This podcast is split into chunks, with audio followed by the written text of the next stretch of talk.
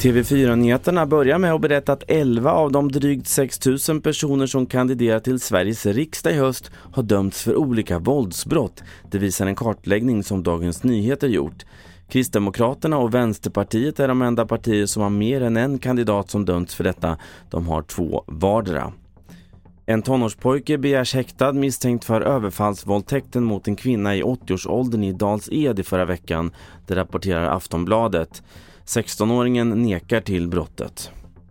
Sist om att det nu står klart att det blir Storbritannien som arrangerar Eurovision Song Contest nästa år, det rapporterar BBC.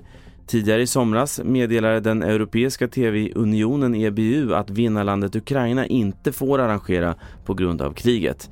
Så här kommenterar vår Eurovision-reporter Filip Stiller Borovits. Redan i juni så gick ju arrangören EBU, den eh, Europeiska TV-unionen, ut och sa att Ukraina inte kunde arrangera tävlingen på grund av kriget och att eh, säkerheten inte kunde garanteras. Och redan då så spekulerades ju i huruvida det skulle bli Storbritannien, som ju kom tvåa i tävlingen, som skulle få arrangera tävlingen.